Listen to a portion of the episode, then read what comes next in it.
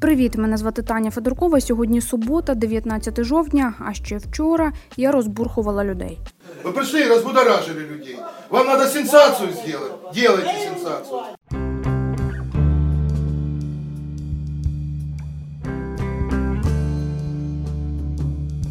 За кілька годин після цієї розмови напруження спало. Працівникам харківських тепломереж надійшла довгоочікувана смс-ка. Заборговані за три місяці гроші нарешті прийшли.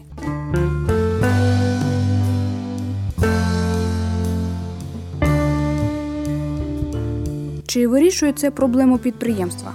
Почасти. Чи зміниться ставлення керівництва до своїх працівників? Судячи з тону директора, навряд. Як розвивалися події навколо тепломереж та в яких умовах продовжують працювати робочі? Пряма мова слюсарів, операторів і майстрів у сьогоднішньому подкасті. Теперь вот так, блядь, КТМ. Когда ты открутишь задвижку, а у них Протест пішов знизу. Збунтувалися теплові райони, адміністративні одиниці у королівстві тепломереж, що об'єднують дільниці зі своїми котельнями і тепловими пунктами. Ребята, ну. Насправді ж за кожним гвинтиком у цій ієрархії окрема життєва історія, і директор тепломереж їх чув: хворі близькі, малі діти або проблеми династій тепловиків, коли нема зарплати і вся родина без грошей. И вот в трамвае едешь и прячешь голову, чтобы тебя не заметили, чтобы не заплатить деньги за трамвай. А они видят. Це крик душі працівниці підприємства до директора Сергія Андрієва. На стихійній нараді, зібраній за ініціативи робочих, керівник за словом у кишеню не ліз. Ну, я же говорю, что у людей крик души. Вікторія Коробченко, майстер тепломереж, намагалася звернути увагу директора на умови праці. Есть один слесарь на участке, которым должен ходить, э, включать дом. Для того, чтобы ему включить дом, ему нужно сначала опуститься в колодец. А по охране труда такого делать нельзя. Его три, да, три должен. Он должен спуститься в колодец, Открыть задвижку обратно, потом подняться на чердак, открыть развоздушку, запол- да, заполнить дом, закрыть, залезть в подвал и дальше... за- А вот вы руководитель, да? А скажите, пожалуйста, а за что вы туда деньги получаете? Если у вас нет сотрудников. Вот я сейчас спрашиваю вас, как я могу выполнять работу? А за что же зарплату получаете тогда? Я ее не получаю. Нет, вам ее начисляют, и вы ее получите. Ну, я задаю вопрос, а за что вы ее получите? За что? Да. Приходите, я вам покажу.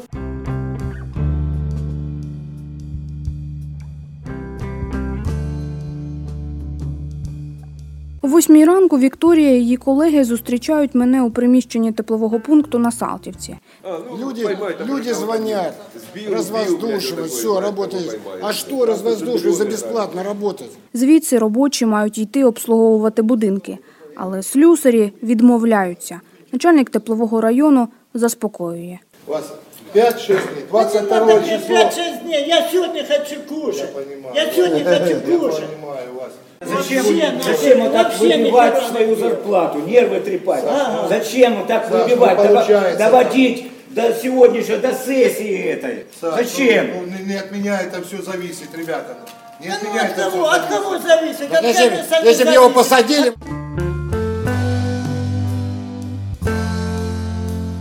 На сесії 16 жовтня, де тепломережам виділили 90 мільйонів гривень, Геннадій Кернес заважав будь-яким спробам озвучити проблеми підприємства.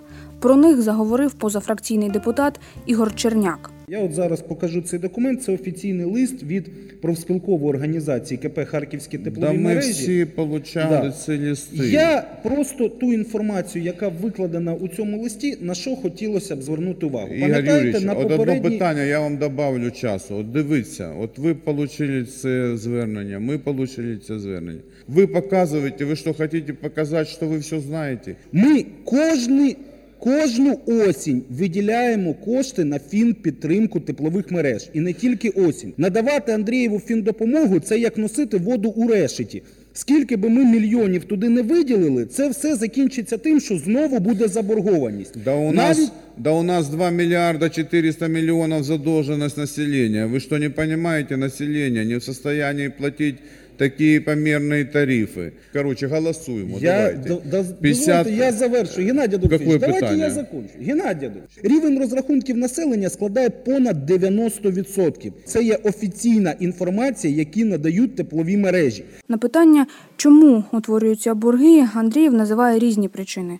Основний чинник вимоги законодавства. Существует э, закон Украины, по которому теплоснабжающим организациям ввели распределительные счета. Распределительный счет управляется согласно постанове 217 Кабинета министров. Вот чтобы вы понимали, на сегодняшний день предприятия Харьковские тепловые сети получают с этих распределительных счетов за свою выполненную работу 10%, меньше 10%. Вот этих 9%, 10%, которые мы получаем, не хватает даже на выплату заработной платы. А все это происходит из-за недоплаты потребителями, которые нам недоплачивают. Геннадий Адольфович вам сказал, что 2,5 миллиарда задолженность только населения города Харькова. Вот за счет того, что есть задолженность, вот нам вводятся специальные коэффициенты, за счет которых наша доля уменьшается, а доля НАК «Нефтегаза Украины» увеличивается. Після сесії я прошу Андрієва про докладне інтерв'ю. Біжу за ним сходами, потім через дорогу від мерії. З портфелем під пахвою він тікає і зрештою сідає в машину. Своїх прорахунків у нинішньому стані підприємства керівник не бачить. Попробуйте. Коли мова заходить про керівництво, рядові працівники тепломереж, з якими мені вдалося поспілкуватися, не добирають слів. Лексика нецензурна. Вони просять мера замість прогулянки в парку Горького чи оновленому саду Шевченка зазирнути на теплові мережі. Директора, помощники мэра и так далее. Может, мэр и не, за, не задействован в этих вариантах, но помощники это сто процентов. Тобто вони йому інформацію неправильно доносять, і він, Может він не в быть и курсі. такое, может быть и такое даже. Он там ну, сидит, там, ну, пришли. Ну, если Андре- я перебью, если Андреев не знает, что в слесарей э, зарплата ставка э, 400. Відсутність ефективного менеджменту і недостатня увага з боку органів місцевої влади одні з багатьох проблем підприємств Теплокомуненерго, говорить експертка реанімаційного пакету реформ і координаторка житлово-комунальних програм громадянської мережі опора Тетяна Бойко. Ситуація по Україні дуже різна. Є там ну буквально кілька місць, де все критично. Там сміло, е, новий розділ.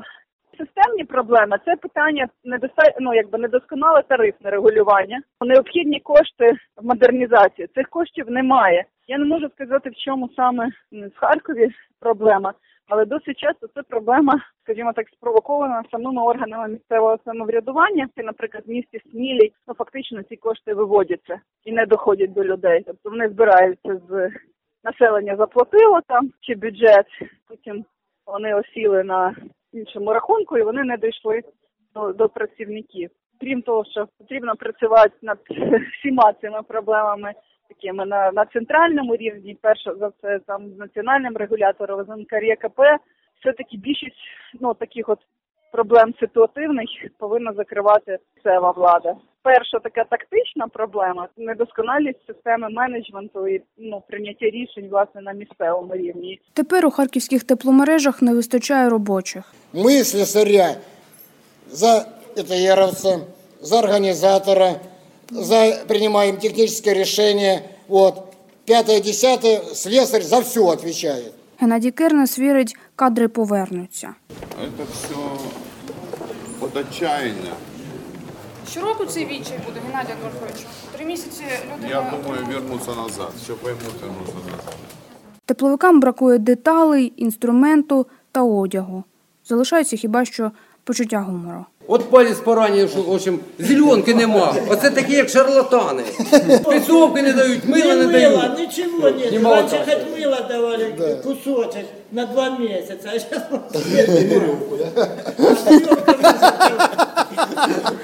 Я попрошу, наверное, прессу, ну, как бы мы уже, не надо людей Да будоражить просто и все остальное. Ну, не надо. Понятно. Ладно, если Спасибо- спасибо вам да. большое. Танечка, Да. приходите, приходите. Вот это вот оно уйдет. А проблемы, все проблемы, понимаешь, останутся.